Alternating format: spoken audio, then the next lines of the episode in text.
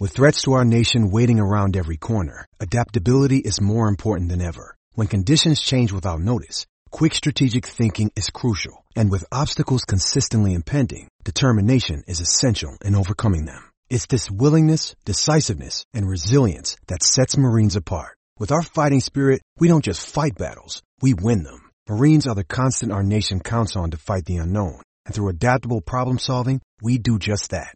Learn more at marines.com. Lucky Land Casino asking people what's the weirdest place you've gotten lucky? Lucky? In line at the deli, I guess? Aha, in my dentist's office. More than once, actually. Do I have to say? Yes, you do. In the car before my kids' PTA meeting. Really? Yes. Excuse me, what's the weirdest place you've gotten lucky? I never win and tell. Well, there you have it. You can get lucky anywhere playing at LuckyLandSlots.com. Play for free right now. Are you feeling lucky? No purchase necessary. Void where prohibited by law. 18 plus. Terms and conditions apply. See website for details.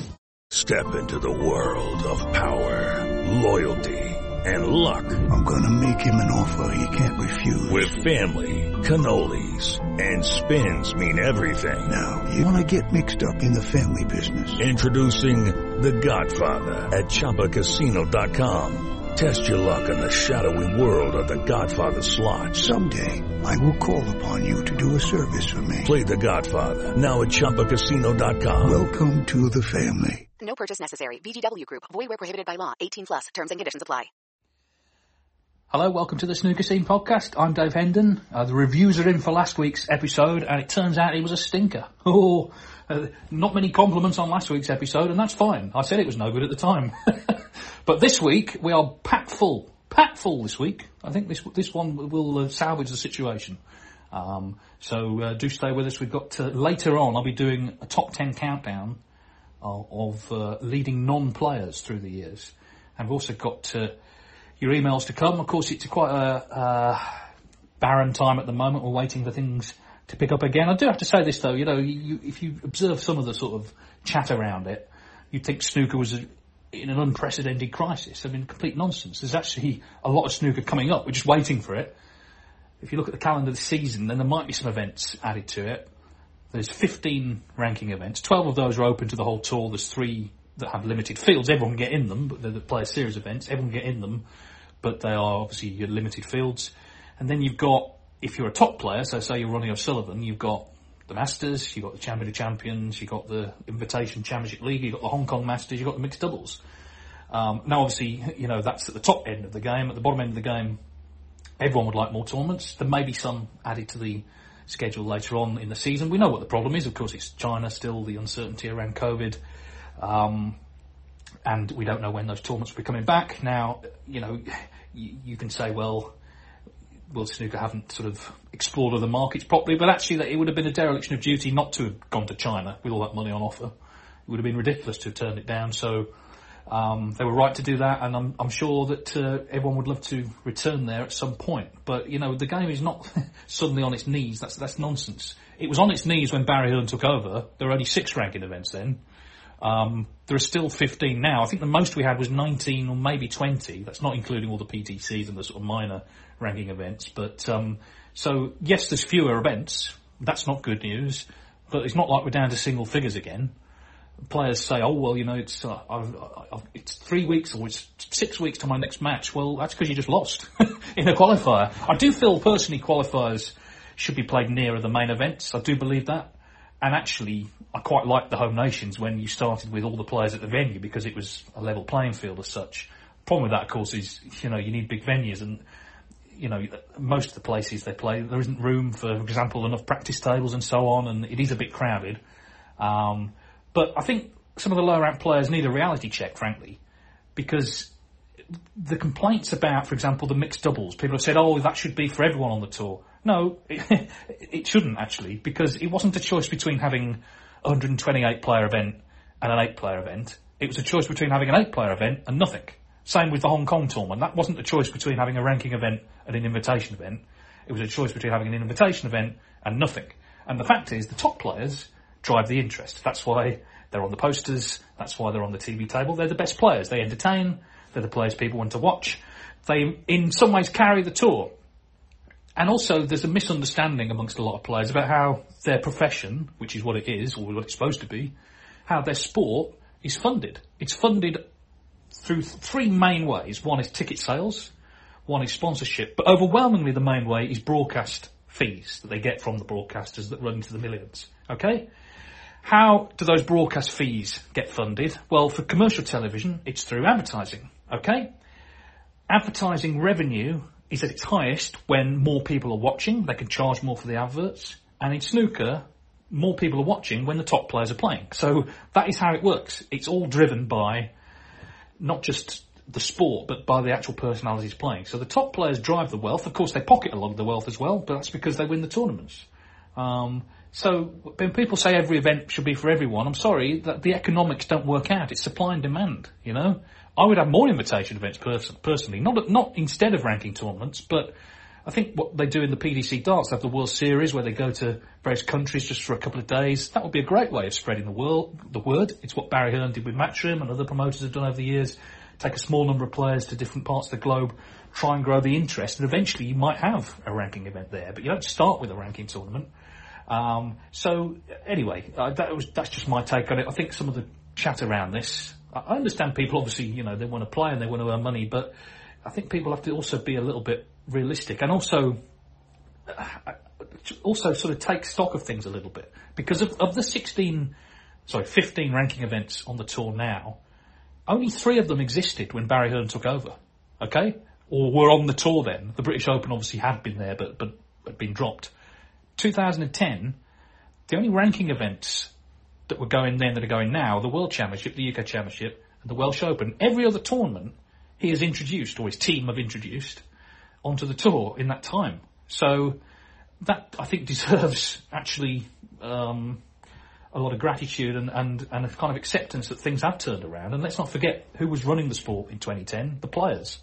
Um, who only just accepted Barry, um, Barry's plan to take over. So, look, hopefully in a few weeks' time when we get into the thick of the season, all this sort of uh, chat will go away. But anyway, that's um, that's how the land lies at the moment. And uh, as I say, coming up later, we've got a top ten countdown. But before that, oh, a huge feature, huge feature coming up. Um, well, it's yeah, it's it, it's it's moderately sized. Let's put it that way.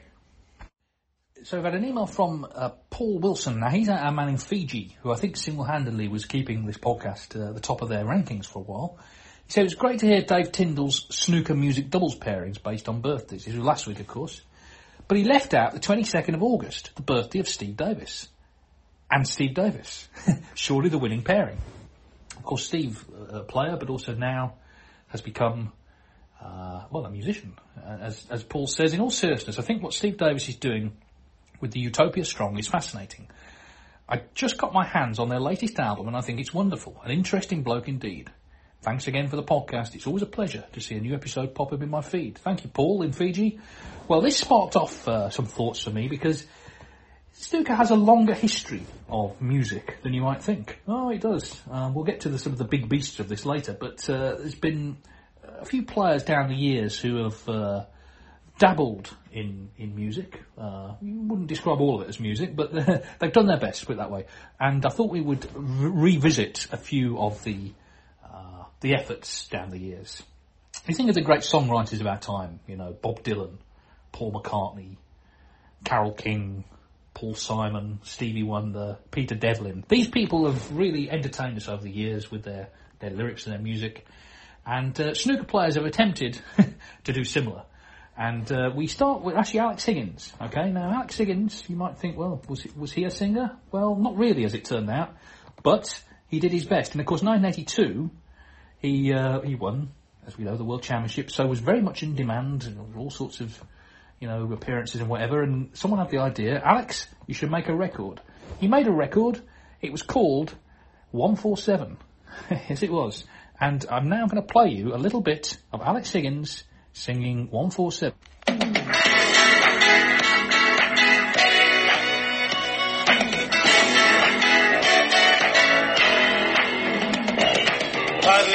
But a black, then another red with just a little screw back. Choke on the tip, now I'm gonna whip that top up with a black.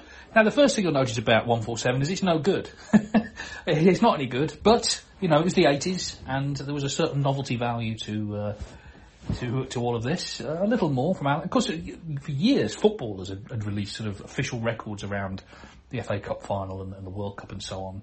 It never really happened in snooker. You know, you didn't, didn't get John Spencer turning up at uh, the 1978 World Championship with a with a with a record. But Alex, in many ways, broke the mould. And uh, well, he, let's listen to him now, breaking the mould. Could have been the element. Hurricane's the fellow that won't golf the little ones, Jack. I'm a telling you, wouldn't settle for a two when I see my way through to the black. One, four, seven, that's my idea of heaven. Gotta keep trying, keep 'em all bouncing high. That'll do, I think, for 147. Uh, yes, it, it, it, it, it's an acquired taste, and, not one that I've acquired, to be to be perfectly honest.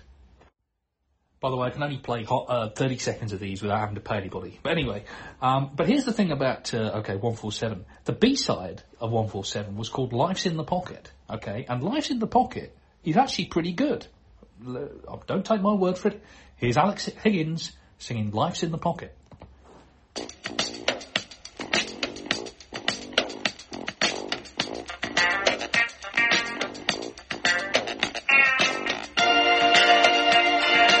80s already, isn't it? That sounds like the 80s.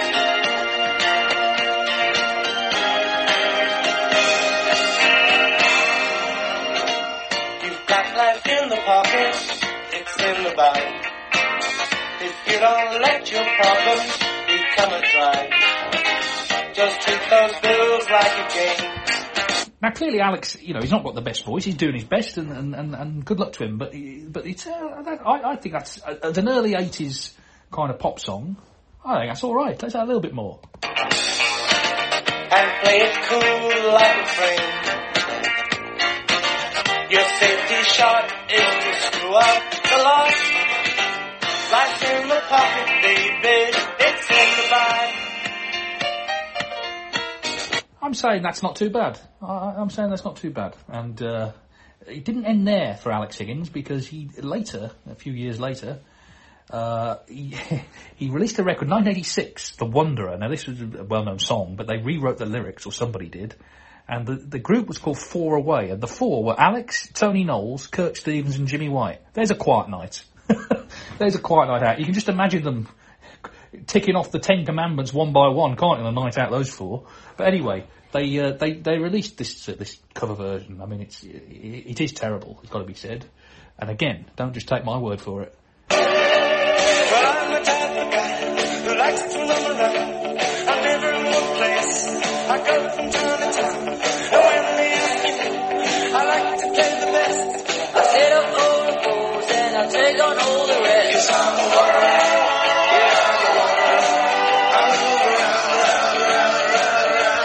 Now this was 1986, and of course, uh, it, this is sort of the snooker's version of Blur versus Oasis, because the other song in 1986 that uh, everyone will remember was, of course, the Matchroom Mob featuring Chas and Dave Snooker Loopy. This is the the high watermark. This is the Sergeant Pepper's Lonely Hearts Club Band of the snooker music crossover genre. Um, Chas and Dave, it's worth saying this, okay? This was a novelty record, but they were not a novelty act. They came from uh, quite a long tradition of uh, sort of the working class uh, music from London, the sort of Cockney music um, that was played in pubs and, and, and was part of the sort of culture, culture that obviously has not disappeared, but is, it's not as mainstream as it once was. And they obviously, uh, oh, I just pressed. Uh, actually, I'm so excited to cue this up that I've just uh, pressed the wrong button there. Uh, yeah, they were they were very much uh, a very popular uh, double act, Chas and Dave. They have some lovely songs actually. Uh, but it's all in the tradition, this sort of Cockney music tradition of, you know, the, the, that, that scene they came from, if you like. Uh, now, Snooker Loopy, I'm sure a lot of people know this song. Um, and if you don't, well, here's your chance. Snooker Loopy, we, me and him and and me. We'll show you what we can do with a load of balls and a snooker cue. Screw for the yellow, green,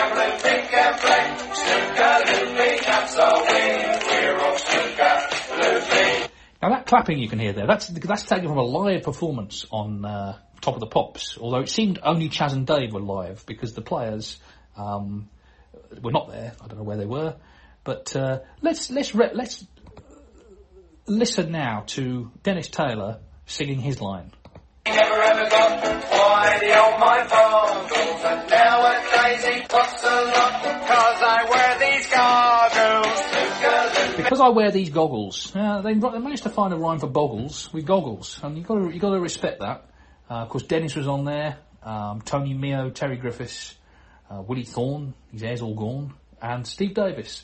And of course, at the end, uh, Barry Hearn appears, and, and the whole thing is um, Barry don't care who wins this year because he's got the rest of us signed up. The only problem with that is it was 1986. They hadn't got Joe Johnson signed up. He did win the World Championship. Uh, they signed Dennis, but Joe Johnson won it. Uh, but uh, Snooker Loopy reached number six in the uh, in the UK singles chart just after the 1986 World Championship ended. In fact, um, and I've actually got the top ten here. Okay, so it, it, it got as high as number six. It had been at 11, went up to number six. So this was the top ten. Okay, just to give you a flavour, those of you who don't remember the time, these were the ten records in the top ten, and it's fair to say uh, there's something for everyone here, except possibly music fans. But anyway, number ten, "Live to Tell," Madonna, not one of her best, and I, I, you know, I, I, I, I don't apologise for liking Madonna. They're not one of her best songs. Number nine, "Rolling Home," Status Quo. I don't remember that one at all. Number eight, Why Can't This Be Love, Van Halen. I think I actually bought that at the time. Uh, number seven, Rock Me Amadeus, Falco. So there's, again, a sort of, a bit of a novelty song. That had been number one, I think. Number six is Snooker Loopy. Number five, Spirit in the Sky, Doctor and the Medics. That was a big hit, a, bit, a big cover version. Number four, this was a proper song, Sledgehammer, Peter Gabriel. They had that extraordinary video, uh, sort of stop motion video that it took weeks uh, to, to make. Peter Gabriel, uh, one of the kind of more literate pop stars of the time. Number three, Lessons in Love, Level 42. That's a, you know, a very, very 80s band. Number two is an excruciating song, uh, On My Own, Patti LaBelle and Michael McDonald. If I never hear that again, it's too soon. And number one, and this was the time we were living in, number one was the Chicken song, Spitting Image, which was, which again was a novelty record. It was a sort of a pastiche of uh, the sort of summer summer holiday records, I suppose and, and Brits going off to Spain on the holidays. Um, yeah, I think I bought that as well because when you're a kid, you, you think that stuff's hilarious.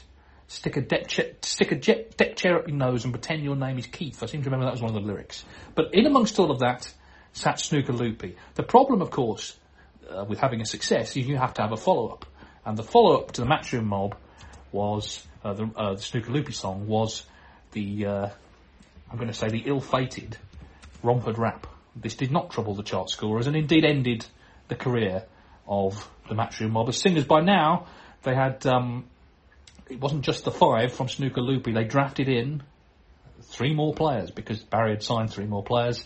So we had Neil Foulds, uh, Jimmy White, and actually two more players, yeah, so there was, there was seven of them. Neil Foulds and Jimmy White joined in. I'm not, I'm not blaming them for, uh, sort of ruin, ruining the, uh, the what could have been a great musical career. We don't know, but um, the Romford Rap wasn't as good as Snooker Loopy. That was the problem.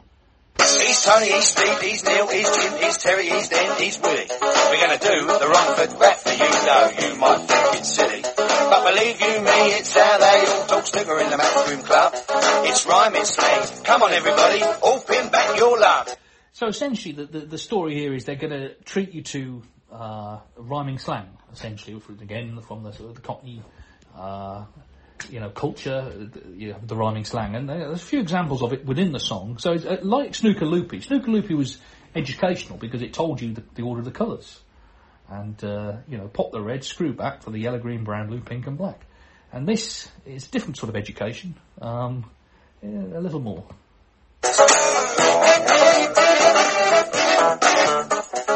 Start the game, upon the cane there's 22 bugle calls. For those of you that are confused, that's 22 snooker balls. Now 15 of them are newlyweds, then you got the old rubber kite. Newlyweds, well, they're the red, and the rubber kite's the white. That's enough. I can't listen to any more. Well, I suppose we've got to have the chorus, haven't we? We've got to have the chorus. So here goes. It's the Romford rap, the Romford rap. Open up your trap and give it some of that. Whether you're a paddy or a tabby or a jump or a jet. Whether you're yellow, green, brown, blue, pink or black. From Christian Bow on over the Watford Gap. You can do the Romford rap. Now those lyrics, I think these days might be frowned on, but this was the 80s. Anything went, and uh, uh, yes, uh, the, the the Romford rap uh, is not looked back on fondly. I don't think. Um, certainly not by uh, uh, music lovers. But anyway, it it it, it was inevitable there'd be a follow up. But that was it. Um, the the video's strange because there obviously there must have been some concept to film a sort of pop video uh, on a big snooker table sort of set, but the video actually is them filming the video. It's like behind the scenes, so it suggests that whatever they had planned didn't quite work. Uh, of course, uh, Steve Davis, as we know, has gone on to uh, to a more sort of um, well, uh, authentic is that the word? Credible music career, maybe. The others don't, don't seem to have uh, continued uh, the old uh, the old music. But one man who did, listen to this. This is Joe's alternative career. Occasional lead singer with Joe the group Johnson, Made in Japan. about Joe Johnson singing Everlasting Love. So they didn't sign him up, and they missed the trick because what a voice.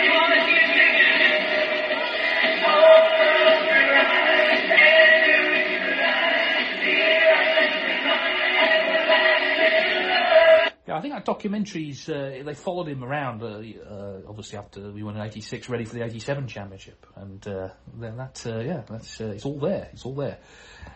Now, we, we, we, if we're going to talk about singing, I don't think he ever released a record. Well, in fact, I know he didn't. But Dominic Dale, oh, what a voice on him. He, of course, is a big fan of the old opera. Uh, and, uh, well, when he won the Shanghai Masters in 2008, he sat down in the press conference, and this is the bomb he dropped. And now the end is near, and so I face the final curtain. That'll do, that'll do, Dom. Yes, I, I mean, what a voice, what a voice. A big fan of Mario Lanza, I know, Dominic, and, uh, well, uh, that was his uh, sort of tribute, well, uh, not to him so much as Frank Sinatra, but anyway, uh, he'll do that at a drop of a hat, by the way. If you see Dominic in the street and ask him, he, won't mind, he'll sing, he's not shy. But for our next snooker player, pop star, we had to wait for Peter Ebdon. Peter Ebdon released, uh, I Am a Clown in 1996. This was a David Cassidy cover. Um, and it didn't, I don't think it necessarily hit the top of the charts, but one thing with Peter, he's got a good voice, unlike some, some of the other people we've heard in this feature. So he did I'm a Clown, and then the next uh, follow-up song, it was called The Fall of Paradise, which turned out to be quite an apposite title for the song because it, it marked the end of his singing career. This was the last one he did. And it's quite a, well, I think the word for this I would use is earnest. I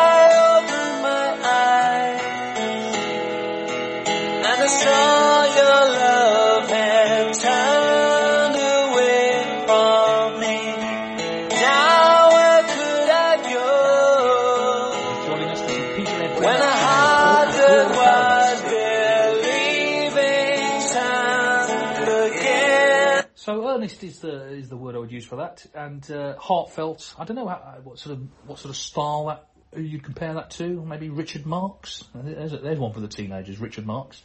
Uh, a little more. One day I could see. That's enough, I think.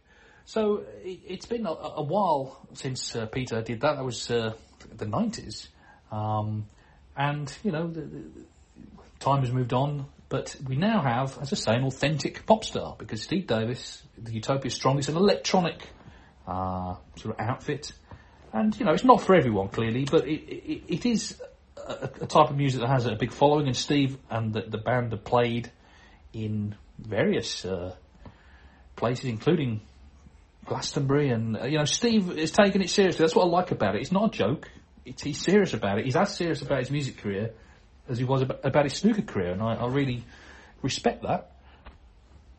So this is a track called Shepherdess by the Utopia Strong.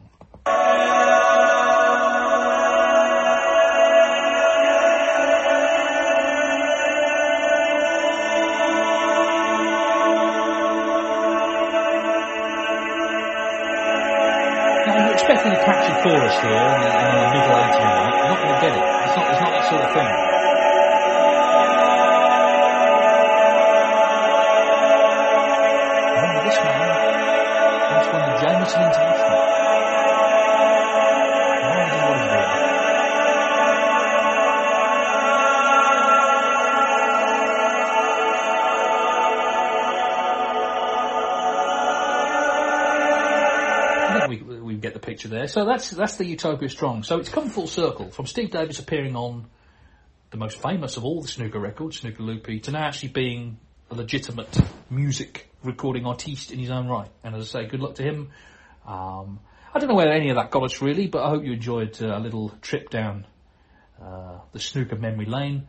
Snooker Loopy will always be, I think, at the, at the top of the shot, but I am going to give another shout for Life's in the Pocket by Alex Higgins because I do feel that that's a, a, a little bit of underrated gem. It was a B-side, but uh, it was, uh, well, I thought it was pretty good. In fact, let's have a little bit more of Life's in the Pocket. Here we go. Your winning streak's just ahead. If you attack, it's right on to the blind. Life's in the pocket, baby. It's in the bite.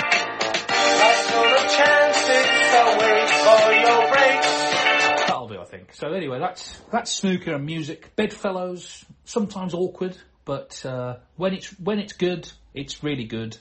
And uh, it hasn't been really good very often, but now and again, as with Life's in the Pocket, magic happens. now, change of tack. Uh, emails. Gary Park has written.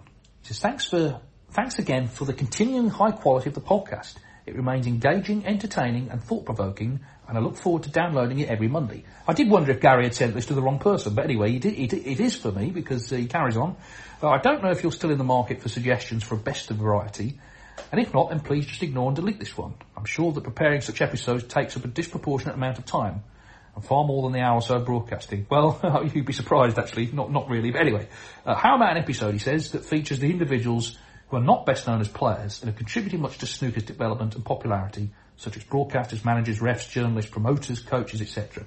I don't suppose a contemplation of these people lends itself to a top 10 format, but it would be great to hear someone with your snooker hinterland reflect on the unsung heroes and heroines who are not mentioned often when the history of the game is discussed. Well, I, th- I thought this was a great idea, Gary, and I, I'm actually going to do a top 10. So this essentially is going to be my own personal top 10 of people who, um, well, let's say are not best known as players, but have contributed to snooker. Now, I say not best known as players. There are a couple of people who have been professionals in this, but they're not best known as players. So, for example, Rex Williams is not in it. Rex Williams um, w- w- was best known as a player. He, his role off table as chairman of the WPBSA, in fact, he set up the WPBSA, he rescued the World Championship, all of that. Unfortunately, he can't make this top 10 because he was best known as a player. That's a fact he was. But someone like, and he's not in this list, but an example would be Jack Karnehm, okay? Jack Karnehm was a player, but he's better known as a commentator, um, and, uh, actually billiards player more, than snooker maybe, but he made Dennis Taylor glasses, all of that stuff. But he, he would be an example of someone who would qualify. So there are a couple of people who play professionally, but they're better known for other things. This is a personal list. I've tried to not make it too repetitious, so there are a couple of people in who, for example, there's a coach in it who I guess represents all coaches in a way. Uh, but anyway, let's just do it. It's all, again, a bit of fun and hopefully um, informative enough. So number 10 is 10 to 1. These are the, this is the top 10 people who have contributed massively to snooker who are not predominantly known as players. Okay? Number 10, Sir David Attenborough. Now, there'll be people saying, hang on, I know he's a national treasure, but what, what's he doing on this list? Very simple. David Attenborough put snooker on television. Uh, he was controller of BBC Two when it was set up in the 1960s. Snooker had been on TV here and there in the black and white era, basically a sort of filler on grandstand. You'd have sort of Joe and Fred Davis standing by. You know, it was racing at Newbury. We need 15 minutes of snooker to fill the gap between the races. So often Joe and Fred would play, would essentially contrive a frame to last, you know, that long. Uh, there was no integrity hotline in those days. They did what they, what they wanted in black and white times. Um, but yeah, they would, uh, anyway, that, it was obviously, you know, quite hard to follow on black and white. And, and it's also true when colour came in, you know, it took a while for people to get colour TV. Not everyone had them. It wasn't available all over the country. But anyway, one of the ways that David Attenborough, uh, one of the ideas he had to uh, promote the colour service was to have something colourful on it. And snooker fitted the bill um, as a sport. Obviously, with the coloured balls, it was uh, it's got a perfect playing surface. You can fit it all into one camera.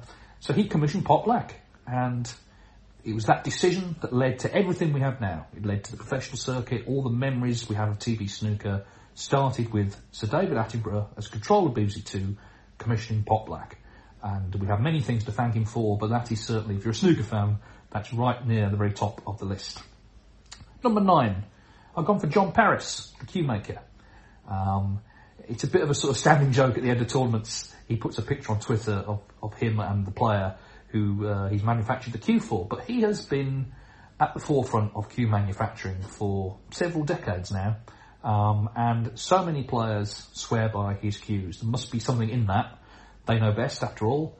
Um, I mean, Ronnie O'Sullivan has used Parris cues for years, and it's a it's a terrific um, story. Actually, I think his sort of uh, his cue making uh, history. It's a it's a reassuringly sort of old school profession. I think cue making. It's it's all you know hand done. Um, and uh, you know, John Parris and his team, they sort of go to the timber yard, they get the action, the maple, and they, they know what they're looking for, and, they, and yeah, it's all very bespoke, and um, it's uh, if you've ever seen sort of video of it, or even been to his sort of shop and, and, and seen it happen, it's a fascinating process. Um, so uh, John Parris, uh, and there are other cue makers, and I'm not in any way um, dissing them at all, but it's definitely he is at the top of the shop when it comes to cue making and you know, I quite look forward to seeing his, his pictures at the end of finals because it's it's just a, a, sort of reaffirmation of the status he has in the sport that um, that people want to use his cues, um, and he's still going strong, as I say, 30 years on. Uh, number eight. Now, this is someone a name that people may not know, but Anne Yates was uh, tournament director for many years for the WPBSA, um, and in a way, in this list, she represents not only herself but also the officials of the sport, the referees, the people who, the staff who keep the tournaments ticking over. But she was an important figure because she is actually the only woman on this on this top ten. Um, professional snooker has been a very male-dominated industry. That's changed in, in more recent times, but certainly looking back over its history, um, it's been it's just a fact. It's been male-dominated. But Anne was, you know, the, the sort of number one at tournaments in terms of the officials for years, and she ran snooker in a very professional way, a very strict way. You didn't mess with her, you know, she was very much on the ball with everything. She took no messing from players. They all respected her because she was sort of firm but fair. Um, and this was in the eye of the storm. This was in, you know, the mid 80s when snooker was ruling the TV airwaves in Britain, uh, where there was a lot of focus, a lot of scrutiny on it. She would be protective of players. She would make sure, you know, they were looked after. But she would also make sure, and this was the important thing, I think, that there was discipline you know, that people actually, in as much as, uh, as much as was possible, behaved professionally because it was professional sport and we were projecting out to the world, this is, this is our product that we want you to spend your time and your money on. So we need to be professional. And I think actually, uh, she was very important in that and she also kept uh, some of the officials in line as well. Been other people who've done that job, obviously now Mike Gamley, um, and, and Martin Clark and Paul Collier.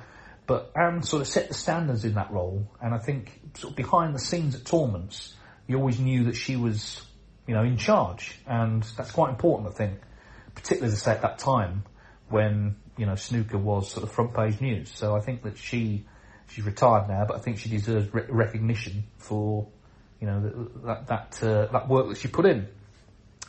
Number seven, I've gone for Frank Callan. Uh, Frank was uh, often described as the sort of father of modern coaching.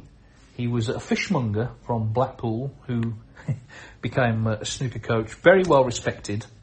Uh, the fact that he worked with Steve Davis and Stephen Hendry at various times obviously um, tells you, you know, how, um, you know, how, how important he was to them and how, therefore how important he was uh, to the sport.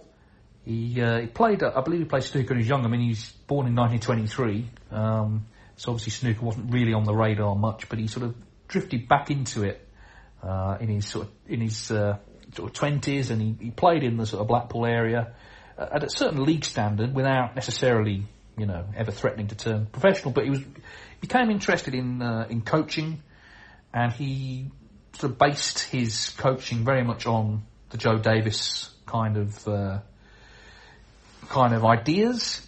Um, but also had his own ideas. So he sort of took what was already there, and I think he felt that it didn't, the, the sort of original ideas to play snooker didn't work for everybody. So he developed his own methods.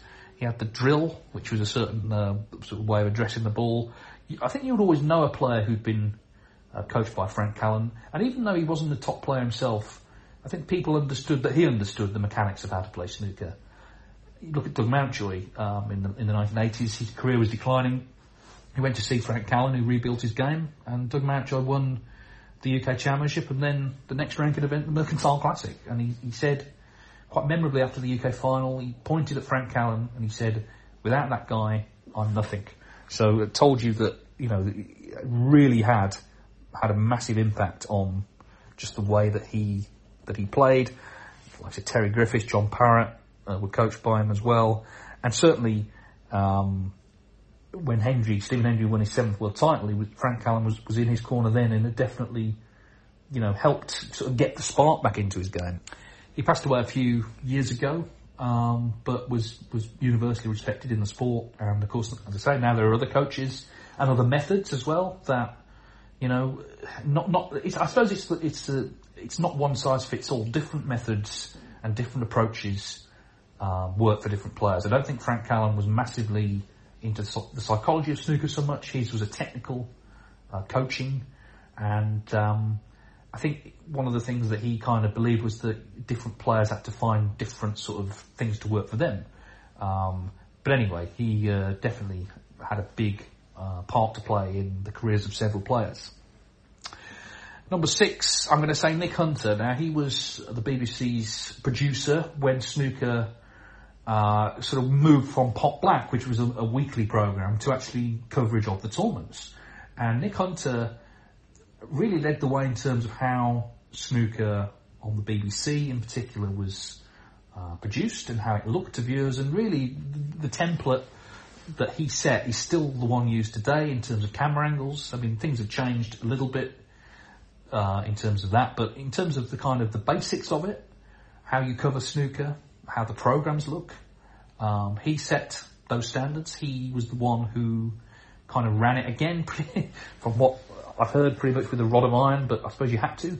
Um, but helped make snooker what it was on TV. And as I say, it, migrating from having a weekly magazine, Pot Black, which is essentially a sort of exhibition, really, to actually the proper tournament snooker that really is about snooker competing with other sports.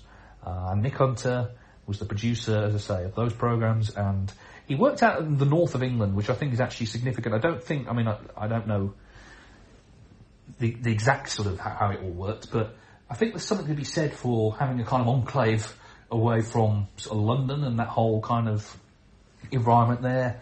Uh, just being allowed to get on with it, really, I suppose, um, and and come up with, you know, because they were inventing these guys in the seventies. Essentially, were inventing the way that sport on TV worked. Um, and as I say, it's amazing when you look at all sports now.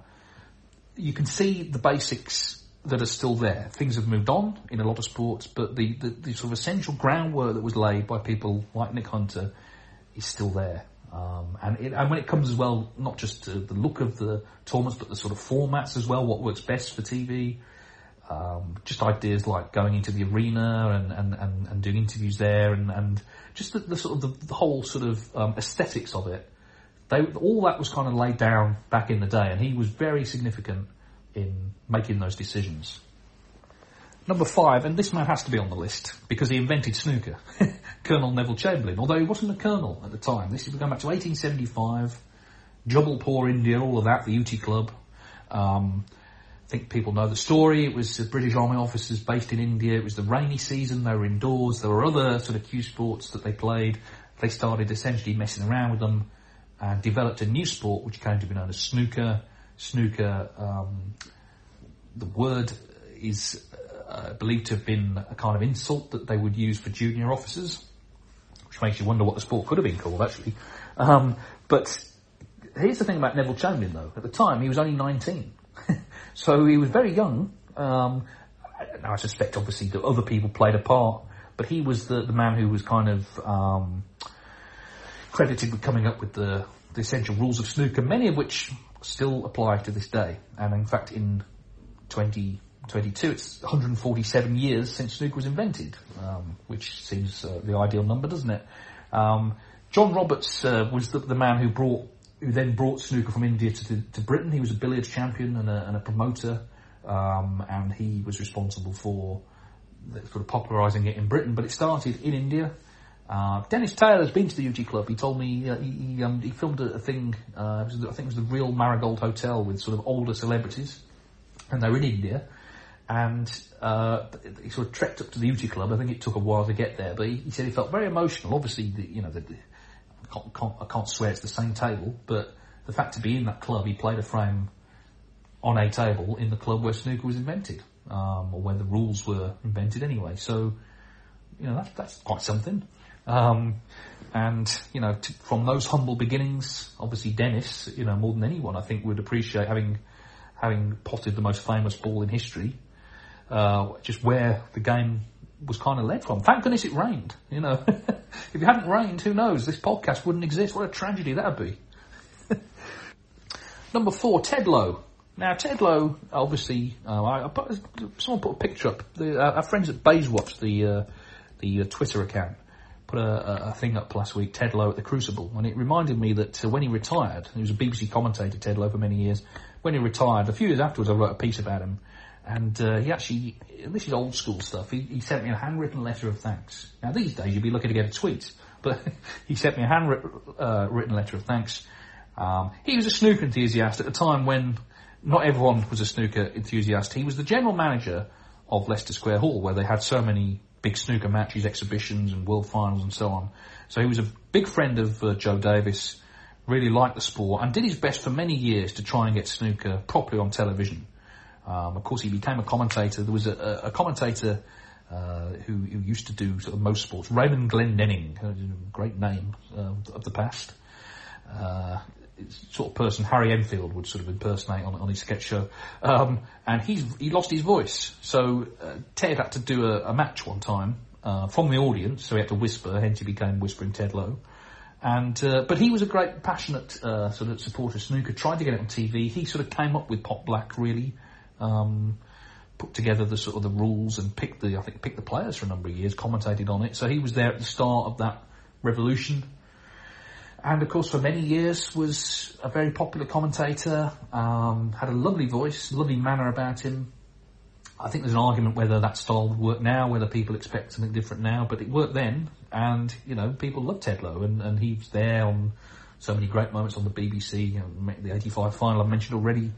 Um, but yeah, he, he, he was uh, a great figure in the sport. He was, there's no, I mean, obviously the commentators now, many of them are players, so they're, they're, they're sort of remembered as players, but he was, as famous as many of the players back in the day, and um, you know, you you always felt it was. I don't know. This is sort of nostalgia maybe taking over, but I always feel if I hear his voice now, it takes me back. You sort of sat, you know, with your nan next to the fire. It's Sunday afternoon, the snooker's on, and all is right with the world. Now I know that's a very romantic, rose-tinted view of the past, but actually, that's what I associate him with. And also, he wouldn't sign an autograph for my mother, so uh, that's, uh, that's that's that's uh, to his credit as well. Now, number three, Mike Watterson. Now, Mike Watterson was a player, a professional player, um, but he's best known as a promoter. Um, he, I think, saw the possibilities for snooker in the 1970s, obviously with the BBC and ITV starting to become involved, and he saw the opportunities to really start to develop a professional circuit, which is what the sport needed. The demand was there to see snooker, but it had to be meaningful. Therefore, you needed tournaments. Now, we only really had the World Championship uh, initially. Uh, Mike Watterson was promoting that, uh, and he took it from a series of what had been not really suitable venues to the Crucible. Now, the, the, sort of the story that's always told is that his wife Carol had been to see a play at the Crucible Theatre, which hadn't been open that long, and said to him, I know you're looking for a venue for the World Championship. Maybe you should check out this place. It might be ideal for you. Mike went and looked at it, uh, found that it only just about had enough room, but anyway, tried it, and well, the rest is history, of course. It's it's something very special to be remembered for. I think what a legacy to have to be the man who took snooker to the Crucible. But it wasn't only that; he did a lot of other things as well, which are important. He instituted new events to meet the demand of television. So, for example, the UK Championship was an tournament he brought in, things like um, the World Team Cup, the World Doubles, all these sort of things were his ideas, working with the broadcasters to understand what they wanted. Someone like Nick Hunter, he would have worked with very closely, um, and he was very successful. Um, and of course, what happened was the WPBC at the time thought he was too successful, so they took it all off him. There's always been this thing in snooker. Um, you know, a sort of resentment for people making money. Obviously, Mike was a businessman and he wanted to, you know, run a business. But he, the point is, if he was making money, so were other people. But the snooker lot thought he was making too much, so they thought, we'll have that off you. And I know that he was, you know, all his life really upset by that. But, as I say, his legacy is assured. Not just the Crucible, but his other activities as well. Set the building blocks for the circuit as we know it now. Um, understanding that you need different formats. Don't make every event the same frame length, for example. Um, and as I say, working with broadcasters to understand what they wanted.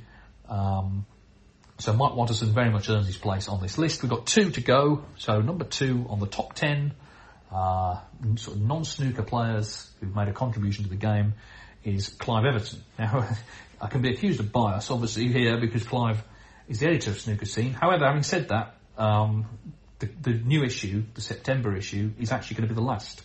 Uh, Clive, he's not in the best state of health. He's 85 this week, um, and he's written about this in the magazine himself. But uh, it, it, it's, uh, it's harsh realities of the world. The financial um, realities is that uh, snooker scene really, because it's never been a massive profit-making operation. He's done it for the love of the sport, um, but it's now in a position where it can't really survive. So.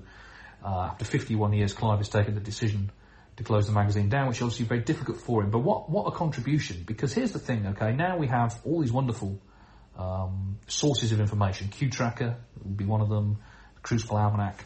But neither of those would exist without Snooker Scene because for years in the pre-internet age, Snooker Scene was, its primary um, contribution was that it, it provided a living history of the sport.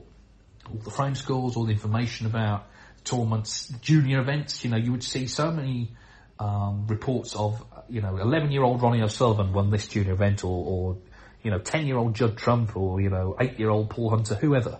And then obviously you follow their careers through. And all of that is there and it's a great resource, um, stretching, as I say, over half a century, cataloguing snooker on the table, but also the other sort of primary uh, purpose of it was to catalogue what was happening off the table. And as snooker started to become successful and money came into it, you then had certain issues around administration. Clive fought many battles um, over the years trying to professionalise that side of snooker as well.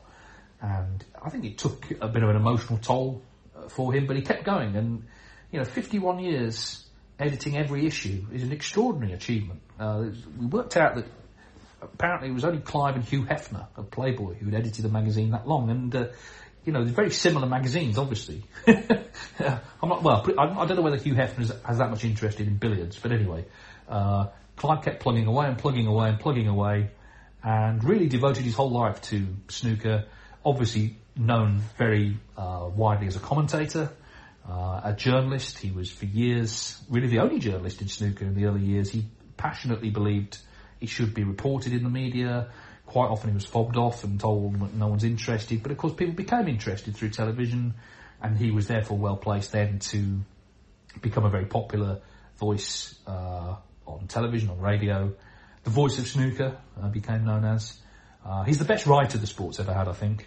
Um, and everyone has their own opinions on commentary, but for me, he's the absolute gold standard when it comes to really saying what needs to be said and no more. He would never talk for the sake of it. A bit like Richie Benaud in cricket, when he spoke, it was worth hearing. Has such a great vocabulary that he was able to crystallise his thoughts and not waste a word. And a, a great source of inspiration to me, certainly. Um, so, Clive, uh, through his journalism, through snooker scene, through television, uh, has made an enormous contribution, but also a lot of people don't know. For example, he, he founded the IBSF, the amateur body. The Masters exists because of Clive, because he was, for, for some reason he made, in the 1970s, he was managing Jonah Barrington, who was the Britain's leading squash player at the time. And anyway, he had uh, sponsorship from um, uh, of the tobacco companies, and the account was handled by uh, Peter West and Patrick Nally, um, they ran their own agency. Peter West, who was known as a broadcaster, cricket presenter, and he, he presented the old Come Dancing before it became Strictly Come Dancing. Anyway, um, they had had lunch with Clive one day, and they said we were handling an account for Gallagher's, who own the Benson Hedges brand. and they're interested in sort of coming into sport more. And have you got any ideas? And Clive essentially came up with the idea for the Masters, having an elite event in London. Uh, and yeah, 1975, there we were, it all began. So, but lots of things he's done behind the scenes that have got involved in things that maybe people don't know about, and just the, the great sort of evangelist for the sport, really. Um, you know, he, he he sort of he would bleed snooker, I think, and billiards. It's important to mention his, his love of that as well. It's probably actually as a player more his sport, but yeah, but snooker has a lot to thank him for. Um, and ironically, from snooker scene's perspective, the sort of the way the game's become more professional and, and more successful in, in recent times, in the end, sort of made uh, taken with the obviously the internet as well, kind of made snooker scene's initial kind of two purposes a little bit redundant because suddenly, in terms of the matches and the scores, you could find that out online, and the politics it's not completely gone away, but it's receded massively because the changes that were made more recently were what Clive campaigned for. so he kind of, in the end, got what he wanted, I suppose, um, at the cost maybe of the magazine itself. Anyway, uh, Clive is number two, and number one, I think, can only be Barry Hearn. Um, what an extraordinary contribution he's made to our sport. Uh, as a manager, of course. I mean, initially, Barry was a snooker club owner. He bought a chain of clubs. He was a chartered accountant, bought a chain of clubs in the 1970s before the boom. One day, Steve Davis walked in, and again, it's one of those Lennon meeting McCartney moments, isn't it? It's one of those incredible moments where people come together, different types of people. Barry, an extrovert, Steve, an introvert, both talented. Steve on the table, Barry off the table. And then when snooker made it big in the 80s, and it made it big partly because of Steve Davis. Um, I mentioned last week about how he brought a respectable audience and middle class audience and all of that, and therefore sponsorship and families and women and all the rest of it, children to snooker. Barry Hearn was well placed to exploit that. He became the first person really to exploit snooker's commercial possibilities. And again, a bit like Mike Watterson, you know, people thought he was making too much money. Uh, they became jealous of the fact that his tournaments were successful and there was a sort of battle for who was really in control of snooker.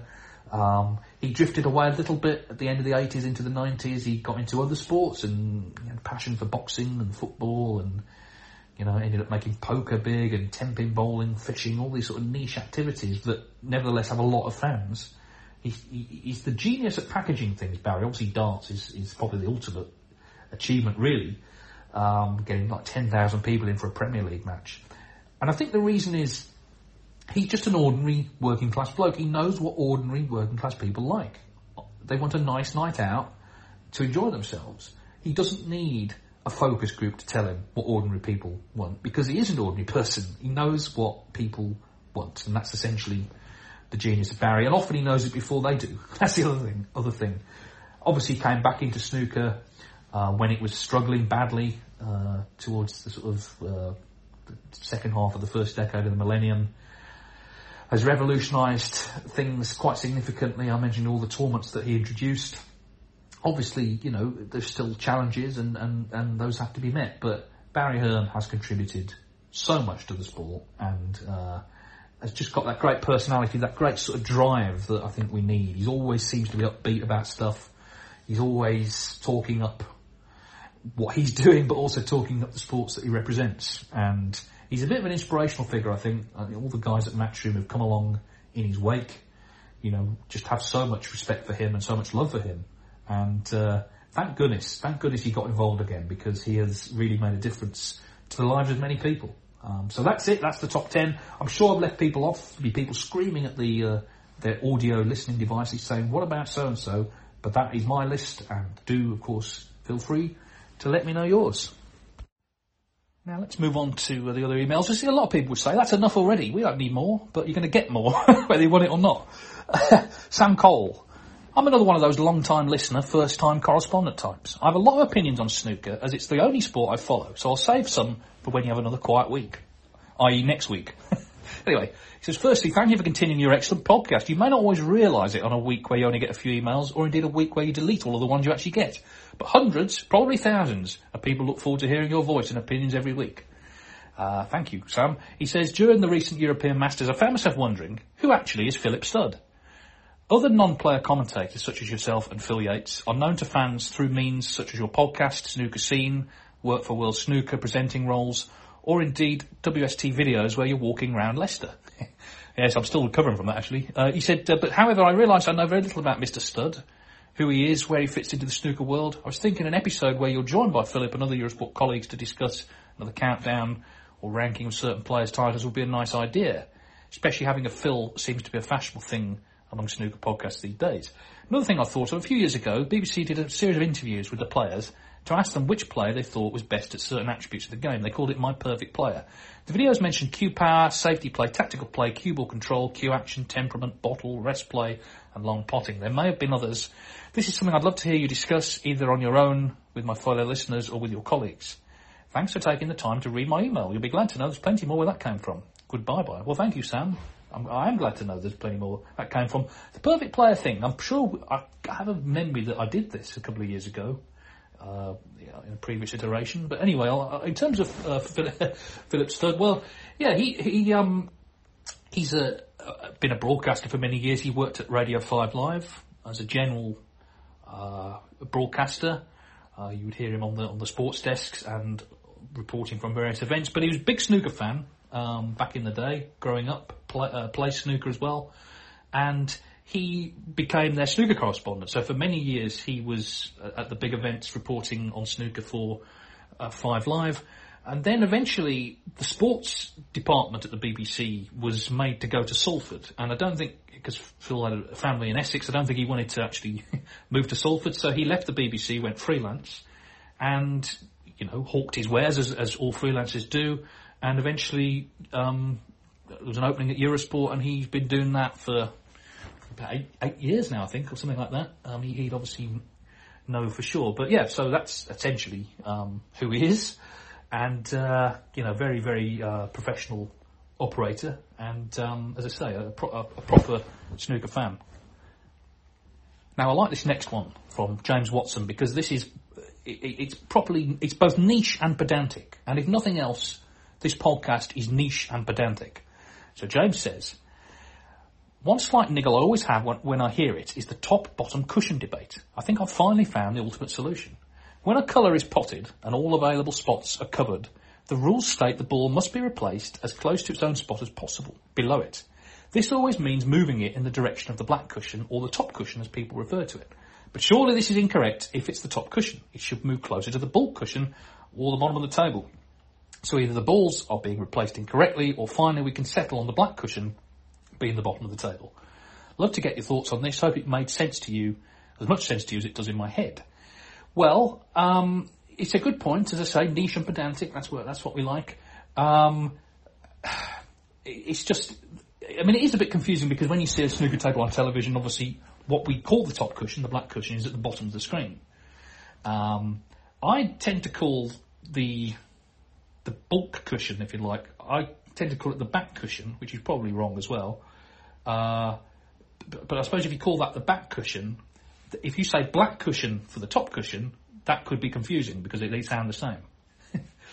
uh, I'm really glad I started on this. Yes, but it's. I suppose when you when you're standing to break off, you're looking up the table at, the and the cushion at the top of the table is the black cushion. But I, I, I get your point. Niche and pedantic. Keep them coming. Uh, on that score, Adam Fisher he says, it seems like your letter bag is as dry as Europe's lakes, not to mention the snooker calendar at the moment. So here's another question. See, people are just taking pity on me now. That's fine.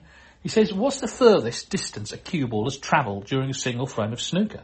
I'm guessing a contender for this record is the world's longest frame between Dave Gilbert and Fergal O'Brien. I roughly worked this out as being between a third to half a mile. On the flip side, what's the shortest distance a cue ball has travelled during a single frame? Thanks to David Grace also for answering those questions last week. Top guy on a top podcast. Yes, David answered some questions on uh, on brushing and ironing the, ironing the table. Um, yes, well, I, I, suppose the longest frame, I mean, two hours three minutes. You would think uh, that would be a candidate for for the, the, longest distance, but I mean, there's absolutely no stats on this. I mean, there's just there's just, just just isn't. But the shortest distance, I might be able to answer this actually. Shortest distance during a single frame because I commentated a couple of years ago at Championship League in Leicester on a frame, I think it was between Barry Hawkins and Ryan Day, and there was a re-rack after two shots. Literally two shots were played and they re-racked. So how, how many frames of snooker must, has been where the cue ball has travelled a shorter distance than that. So I reckon that could be the answer. But as I say, there's no official stats on, on any of that. Uh, Angela Beattie. I'm really enjoying the podcast, especially the short-lived twice weekly ones too. I was saddened to hear the podcast received three emails last week, although very good ones, so much better quality over quantity. I felt I should send in my contribution, even if it's a bland one. Following on from the, no, don't, it's not bland at all by the way. Following on from the revelation that Belinda Carlisle and Kirk Stevens share the same birthday, and you share a birthday with Neil Tennant, I thought I would share mine. I share a birthday with Chris Wakelin, who was born on the 16th of March. Because of this, I'm a fan of his, and take a keen interest in his career so far. I noticed there seems to be a fair number of snooker players born in March. I originally counted 22 until I noticed a lot of them have since dropped off the main tour. On the current ranking list, I counted 15 players born in March. Chris Wakelin is in good company with Luca Brecel, Mark Williams, Steve Maguire, Robert Milkins, Ryan Day, Scott Donaldson, and the famous Fergal O'Brien too. Uh, keep up the good work, Angela says. Thank you, Angela. Well, uh, Chris Wakelin now, this is interesting you mentioned him because uh, I was asked by uh, our dear friends at World Snooker Tour to, um, a group of us, Neil Foulds was one, I think Michael McMullen was another, yeah, they asked us to um, predict the season ahead and, you know, star player and all this, that and the other. And so who could break through from down the ranks and, and do something? And I went for Chris. Now that, that in snooker terms is like the kiss of death. I've jinxed plenty of people, nothing personal against him. I went for him because he's in that sort of middle ranking position. He's clearly a good player. He produced some good performances on television actually. He's the sort of player who could break through. It might not specifically be him, but somebody from around that position in the rankings, the sort of 50 in the world, between sort of 40 and 60 in the world, 50-ish in the world, will probably do something. There'll be someone who'll come through and have a good run in a tournament. And why not him? Uh, well, why not him? Because I've tipped him, of course. there was a prediction thing a few years ago that uh, Eurosport did with all the commentators. Well, it was World Snooker did it, but with all the Eurosport commentators around Europe, a season-long thing we had to predict winners of tournaments, and I had a shocking time of it. In fact, I, I would have been last, but for Mark Selby win, winning the World Championship, who I tipped that year, um, and and uh, it was. it was uh, well, it wasn't uh, it wasn't a, a glorious uh, period in my career. Let's put it that way. But hopefully, Chris, despite those uh, disadvantages, can do something this season. Now, Callum Law. So I've been enjoying the podcast over the summer. Great listening as usual. He didn't say he, he, he didn't say it's this podcast you're listening to. It might be that, that Jon Sopel thing with Emily Maitlis that's, that's all over the side of, side of buses. But anyway, uh, he, he, says I found the discussion around this season schedule and the gaps in it very interesting. You mentioned last week the idea of reviving some old PTC events. In my view, this season and next season, if China is still out of bounds, then staging some of these smaller events would be a reasonable alternative. With a bit of planning, you could potentially play three or four of these events in the space of a fortnight and try to grow the interest in the game in new areas. Although cost of staging may be an issue, it would be good to see maybe a four event swing in four cities in mainland Europe, the same in North America, and the same in the UK and Ireland. I know not everyone was in love with the PTC events, but I always thought they served a good purpose, offering players opportunities to play for reasonable prize money and ranking points while also taking the game to new areas. In PDC darts, they have the equivalent of PTC events on the calendar. Uh, while they still have the equivalent on the calendar. While there are 10 or 12 major televised tournaments across the year, the PDC stage between 20 and 30 Pro Tour Players Championship events, which are open to all tour players with decent prize money and ranking points on offer. In the short to medium term, snooker going down a similar route with some smaller ranked tournaments could be the way to go.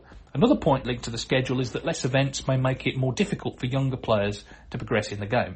For new pros, the first few years are generally a learning curve, but if players are able to play in 20 or so ranking events, they gain more experience and should become better equipped at an earlier stage to survive on tour right now when there are less tournaments and it may be harder for new players to break through. Uh, apologies for lengthy email, be interested in your thoughts. Well, nothing, don't apologise, Callum, well thought out. Uh, yeah, I mean, I think it makes sense. The, the issue always is money, okay? It's going to cost money to put these on, even a sort of so-called small event you need a venue, you've got to pay the referees, you've got to pay people to make it happen. The table fitters, everybody, the venue's going to probably, you know, probably going to have to pay to, to go somewhere. Snooker doesn't have a permanent venue. I mean, this is something that they looked at years ago. I mean, 25 years ago and didn't do. And I think it would have, it would have, it, the initial outlay would have been a lot, but we would have really saved a lot of money over the years if we actually, as a sport, owned the venue where you could go and play qualifiers and go and play uh, these sort of PTC events. You could stream them. betting firms and so on. I'm sure you'd make money back. Um, they drag out the qualifiers for that very reason. So I think what you say has merit, and it would certainly, I think, keep some of the lower ranked players happier because they'd be playing, which is what they want to do. Um, so yeah, I, I don't disagree with you, but I suspect, uh, as with most things, I suspect ultimately the, the sort of issue in the end is money. Um, and that's, yeah, that's something that you can't sort of magically, I guess, wave away. Uh,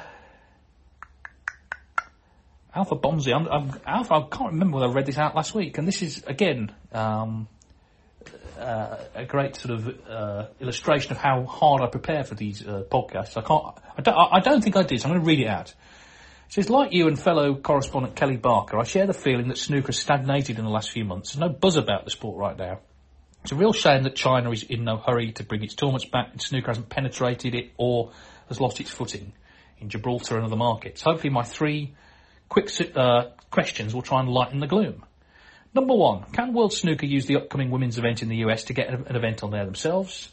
Why don't I answer these in turn, okay? So, to answer that, well, I mean, certainly it can't hurt. Obviously, it, that event was played in a snooker club, a really nice one, the Oaks Billiards Club. That probably wouldn't be appropriate though for a TV tournament for, for, in the professional game. You'd need a, actually a venue where you can have you know proper seating and all that stuff.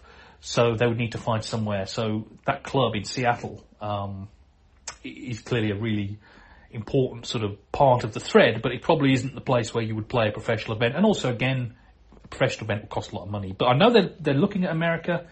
Um, it's not impossible that that could happen. Uh, it would be brilliant if it did, obviously. Number two, how come Matchroom can only promote two tournaments despite being owners of World Snooker? You and another correspondent said if Matchroom took over the running of, say, the shootout, the event would come off better, and I, I agree, even if the shootout isn't my thing.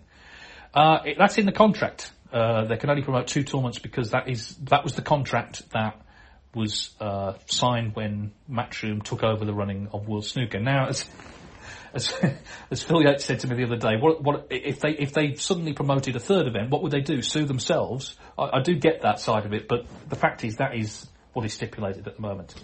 And number three, Alpha's last question, even if it's a little strange that the players have to be in a bubble whilst allowing up to 8,000 spectators to attend, how big of a needed jolt could the Hong Kong tournament send through the game? A great opportunity to display the sport in its best light on an international stage. Completely agree, Alpha. I think that tournament's going to be really good, and it's going to be really good because it is just eight players. This is the point I was making earlier. It doesn't have to be a ranking event to showcase the sport. Nobody turns off the Masters because it's not a ranking event. You know, that tournament could, I think, it's going to be potentially one of the highlights of the season. Actually, I think I'm really looking forward to that, and it will be on uh, Eurosport and indeed Discovery Plus, the excellent streaming service. Martin Eccles, he says you spoke about the Nugget last week. That's Steve Davis, of course.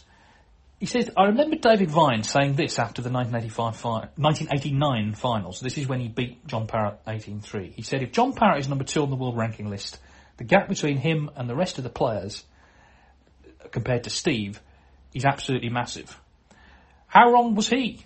Martin says. Plus, I live in Ireland. We could have staged an event in this barren time.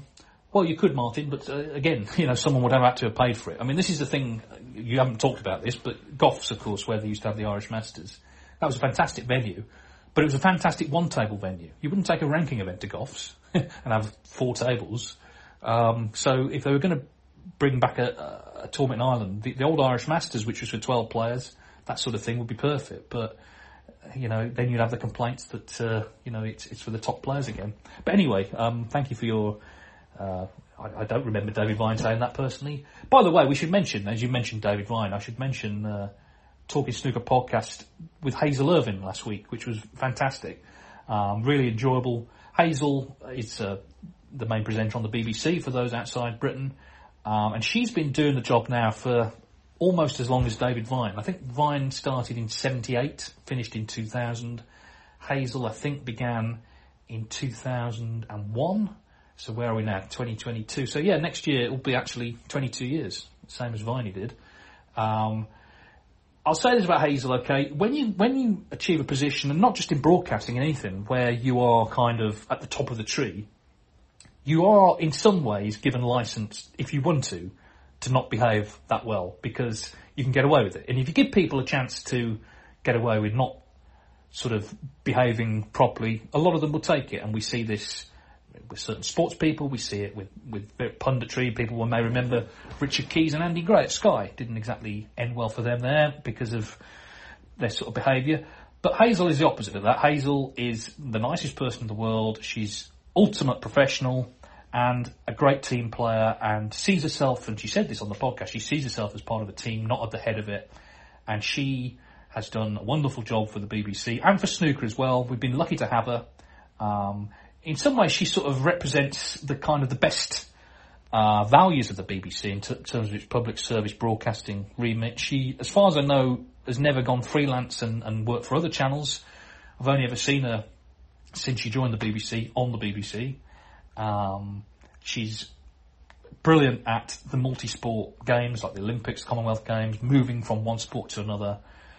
So much of it is her professionalism and her enthusiasm still for doing it. She doesn't take it for granted. She certainly doesn't act big for her boots. And apologies if I've told this story before, but years ago when I was a journalist, before I started doing commentary, I was well. I can tell you when it was. It was 2006 because it was the World Championship that Graham Dott won. I was at the Crucible in Sheffield, writing for the Sportsman newspaper, which was a, a short-lived betting newspaper. It didn't last very long, but it was in operation while the World Championship was on. I was their snooker correspondent, and they wanted snooker content. And I saw Hazel in the morning.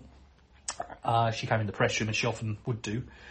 And I said, "Would it be possible to interview you um, for the for the newspaper?" She said, "Oh, no problem." She said, "I'll, I'll come down later on when I'm I'm on air at one o'clock till six, so five hours. I'll come and find you after that." Now this was say this was half eleven, so you know, it's half eleven in the morning. She's on air at one. She's off at six. I'll come and find you later. Now I'll be honest, most people, if they said that, that's actually just code for I'm not going to be doing it, and I'll just say I've forgotten if you see me later.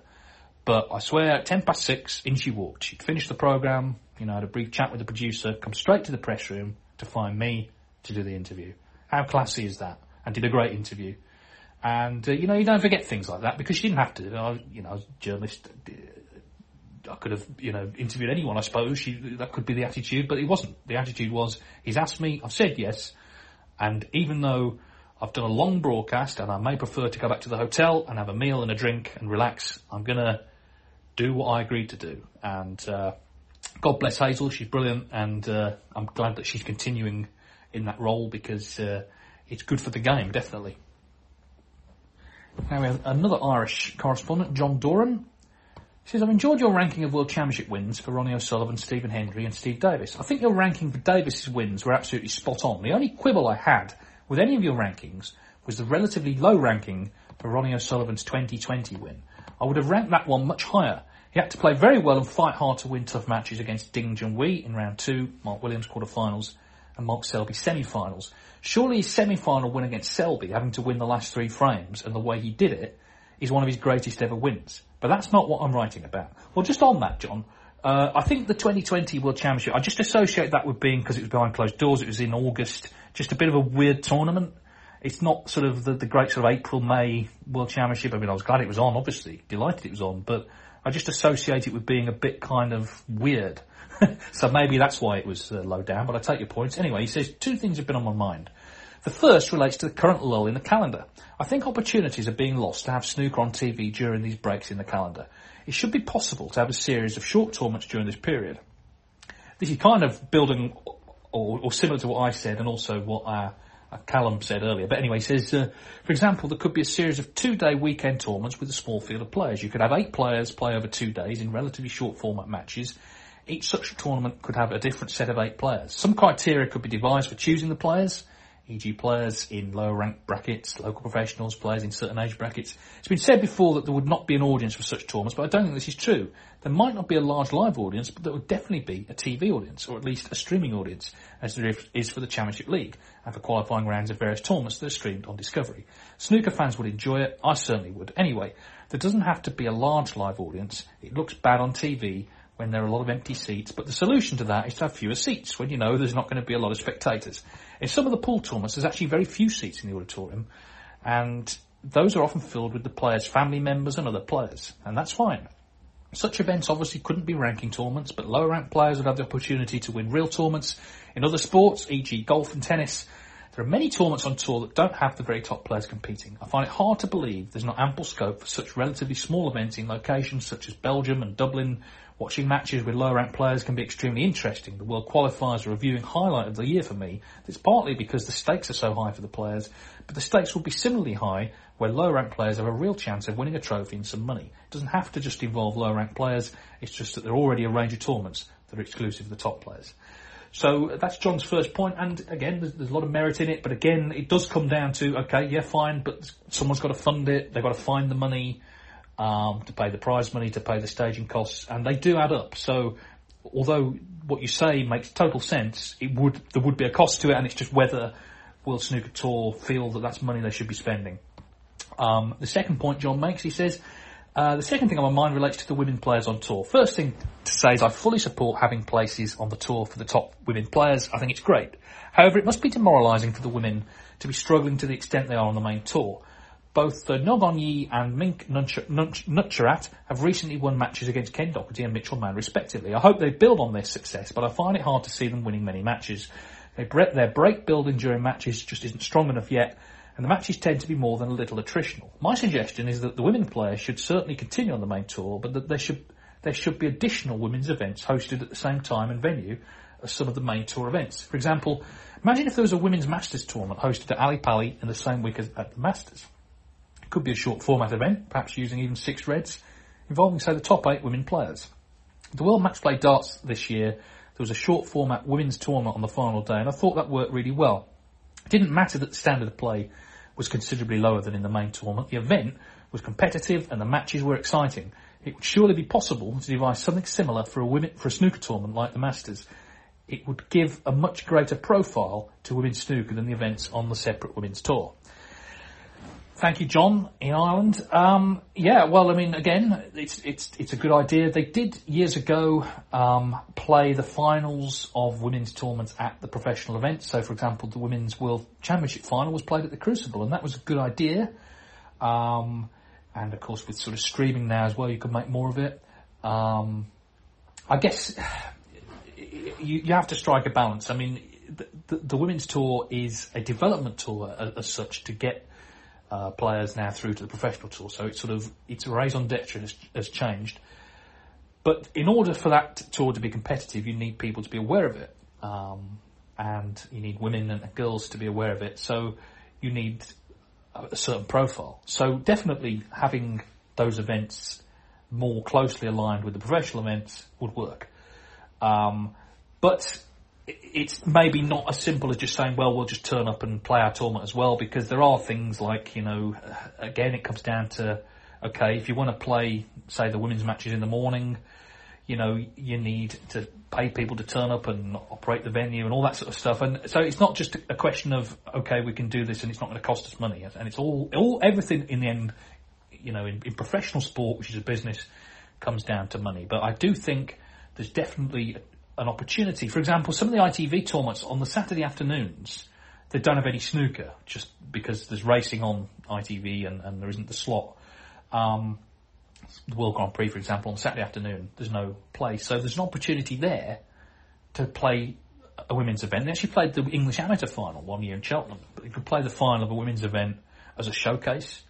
Um, so maybe not every tournament, but there's opportunities during the season maybe to do that. Uh, it's, again, it's a good idea. I like the fact that our listeners they care so much about snooker that they come up with these ideas, and I, I do hope that there are people sort of taking note of them. They're not all going to happen, but you know there are some good ideas here. So thank you very much for sending them in. Graham Jones, who describes himself as a passionate snooker fan, he says, "Thanks for the great podcast. Keep up the great work." I don't really understand the snooker world rankings. I know there are roughly 128 players on tour each season, and the top 64 on the two-year list from the previous season are automatically on the tour next season. But there aren't 64 new players on tour each season, so how does it work? I know there are various ways to get on tour, such as Q School, Q Tour playoffs, various international amateur champions, some invitation tour players and so on, but this doesn't account for all 64. An explanation on this would be greatly appreciated. Well, you've basically got it, Graham.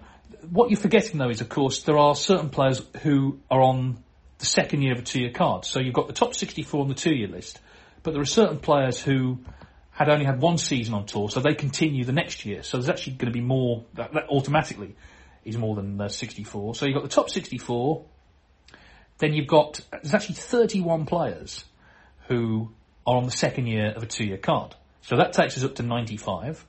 We've then got the top four from the one year list who uh, were not already on, who not kept their place to the two year list.